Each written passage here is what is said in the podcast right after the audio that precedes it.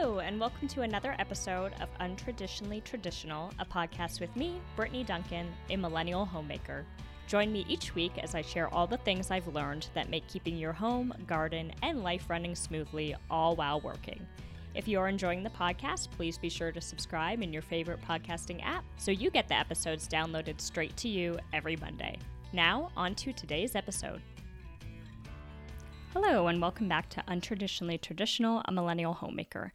This week's episode is about setting up your guest room.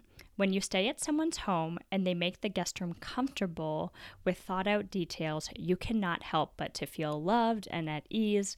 And this is a feeling that I want guests to have when they come to our home that I strive to emulate. So here it goes. Here are some simple things you can do to make your guest room comfortable and thought out for your guests. First is a luggage rack. Having a piece for your guests to put their suitcases up off the ground or the floor so that they don't have to bend over every time they need something is really important, especially for your older house guests. Amazon has plenty of basic luggage supports that are collapsible and can be stored for later use. Or simply keep an eye out when you're thrifting. Johnson and I scored some beautiful luggage racks for $18 at a reuse shop that when I looked them up retailed for $400. You never know what you're going to find, so keep an eye out. Or think outside the box of different things that you could use, like an old chest or something like that, that's sturdy and flat on the top that someone could rest a suitcase on.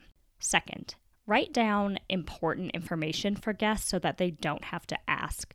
Think Wi Fi password and any instructions for lighting. We have smart lighting, so on our instructions, we have how to verbally ask Alexa to turn off the lights as well as to turn on and off a sound machine.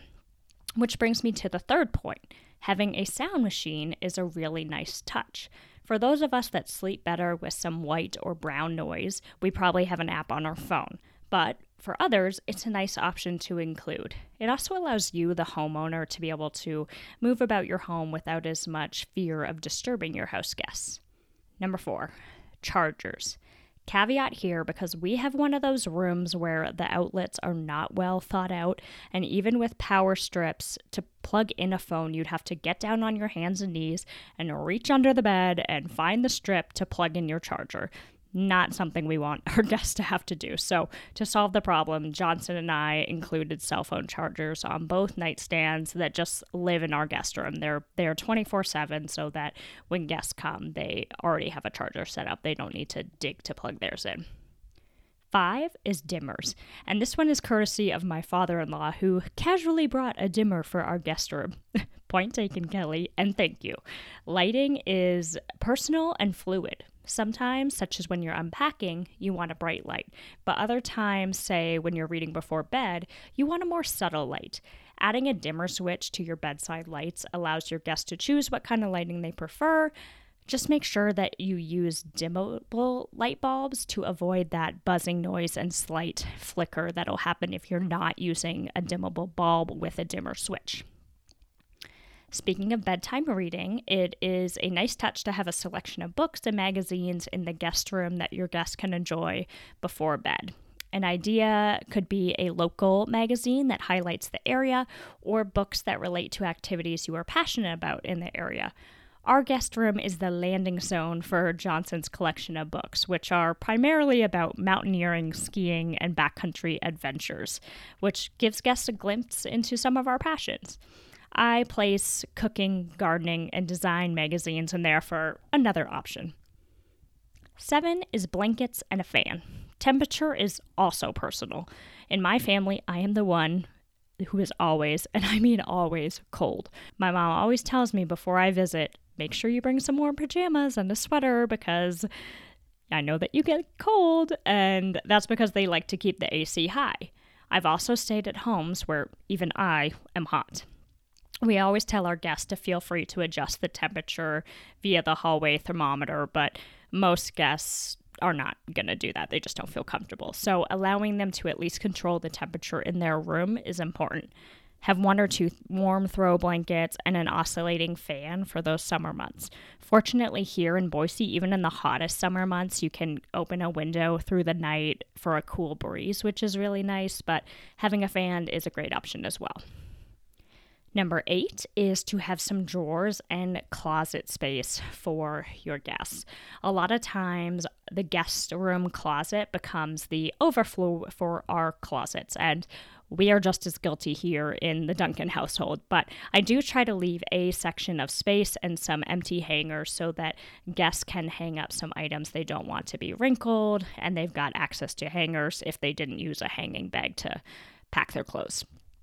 Nine is to have some snacks and water in the room, just some simple granola bars or crackers, a couple cookies, something like that in wrapped packages so that they're not going to go stale, but just something for guests to nibble on so that they don't, if they're hungry, they don't feel like they're imposing to ask for a snack and they can just kind of help themselves to what's in their room.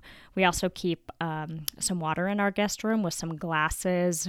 We use a decanter, which is really pretty and a nice option for keeping water that has a lid and, and still looks aesthetically pleasing, but again, allows guests to get some water once they turn in for the night. If they, you know, forget to bring a glass of water, they don't have to leave their bedroom. It's right there.